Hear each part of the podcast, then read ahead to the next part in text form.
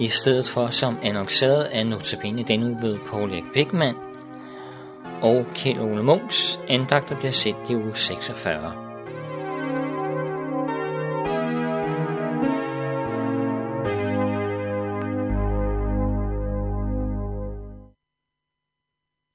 Temaet for denne uges Notabene-programmer er på vej til alle helgens søndag.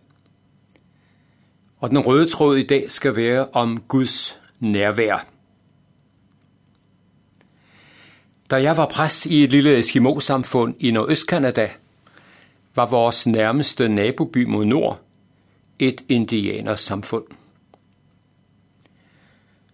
Første gang jeg tog turen de 45 km mod nord, imponerede det mig, at disse indianere, der var blevet kristne takket være katolsk mission, kunne komme til gudstjeneste hver eneste aften.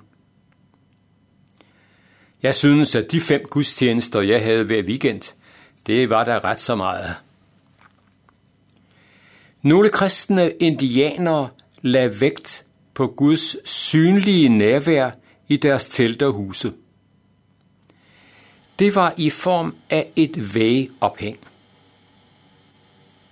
Det lignede en stor firkantet grydelap.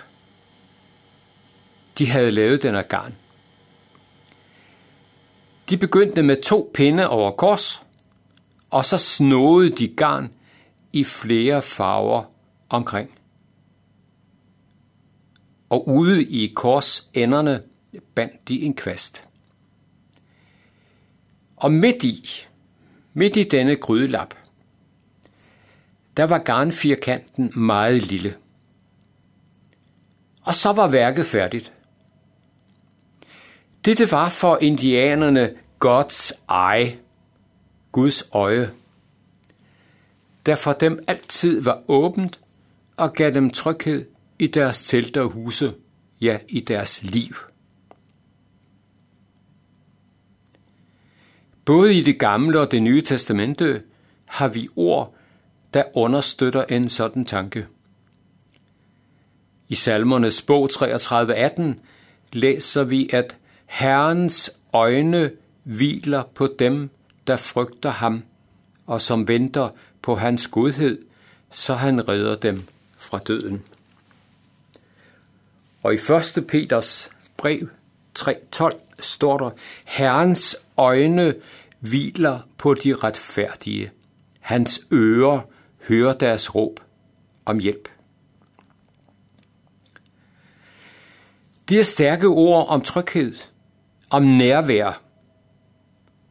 Og i vores salmebog synger vi tit om Guds nærvær, for eksempel med ordene Guds øjne åbne står, og ofte i form af bøn, vær du mig nær, eller vær os nær, når sol oprinder, eller vær mig nær til uden dig, jeg for mørke gruer, og så videre.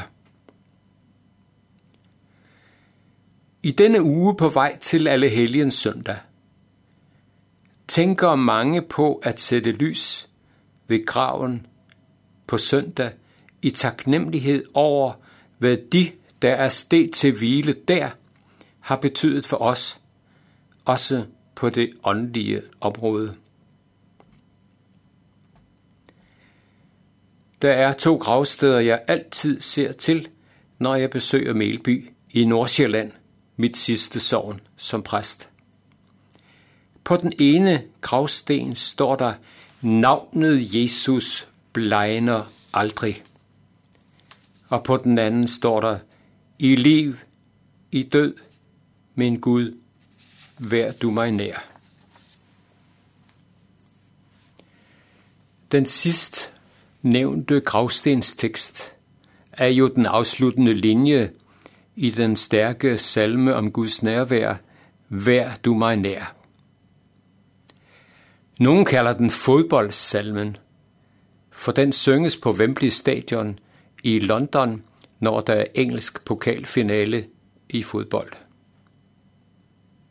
Og mange vælger den altså som deres livs finale salme, ved deres begravelse eller bisættelse. En ung mand stod en gang ved en vens dødsleje i England. Den døende viskede flere gange en bøn til Gud med ordene, vær du mig nær. Da vennen kom hjem, skrev han en salme med den døendes bøn til indledning af salmen Vær du mig nær. På engelsk Abide with me. Denne unge mand i 20'erne gemte salmen i en skuffe i 27 år, inden den kom frem og blev kendt af andre, og nu er den blevet oversat til mindst 130 sprog. Salmens melodi spilles hver dag på kirkens klokker i Lower Brixham, digterens hjemby som præst.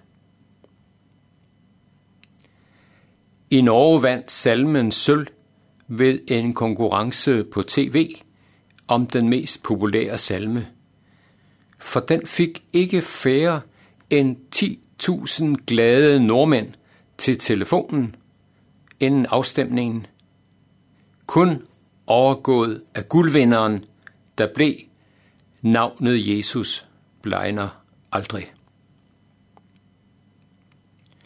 Tænk, det var et kristusvidne, der som nogle af de sidste ord, han fik sagt, lagde grunden til en velsignelse af ufattelige dimensioner for millioner af mennesker verden over, efter at han selv havde lukket sine trætte øjne.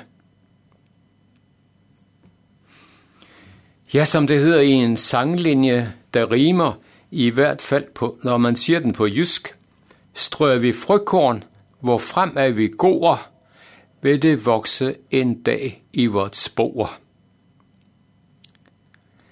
Det er endnu et bevis på den ufattelige grokraft i Guds ords frøkorn, der ifølge Jesu lignelse om de forskellige slags sædjord kan give et udbytte på 100 folk, som ingen landmand nogensinde tør drømme om som høstresultat.